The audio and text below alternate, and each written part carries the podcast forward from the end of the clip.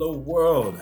Uh, how we doing? Welcome to Something Like the Off Season podcast. I'm your host, Micah Pellerin, nickname Musa, and I want to say I appreciate you being here. The truth is this: you don't know me from a can of paint, so I'm going to give you a quick, quick background on myself and talk to you a little bit about the podcast and what it is that we're trying to accomplish. So, uh, last year, just last year being 2022, I recorded my first ever TEDx talk, right? And I was asked to speak and talk about transferable skills. And it was in doing that that I thought to myself, okay, well, the world needs another podcast.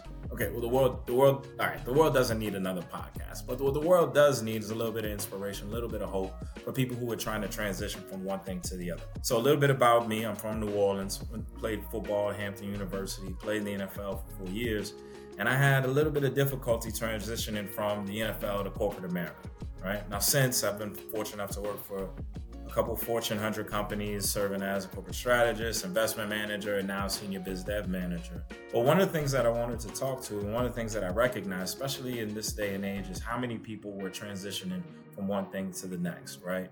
We're transitioning from one field to another that might not have anything uh, observably similar about them. So I created this podcast. It's called Something Like the Off Season. We're going to be interviewing a bunch of former athletes, whether it be collegiate or professional, talking to them about how they've, they've transitioned from one thing to the other. We're also going to be interviewing a bunch of people in general that have transferred from one career to the other, whether it be medical to uh, real estate or what have you. Really excited to have you all here. Tune in, click the subscribe button or whatever. You don't have to, but it'd be cool. And yeah, let's go along this journey. I'm here to help everybody as much as I can feel the confidence that they need, build the confidence that they need to push from one thing to the next. Thank you.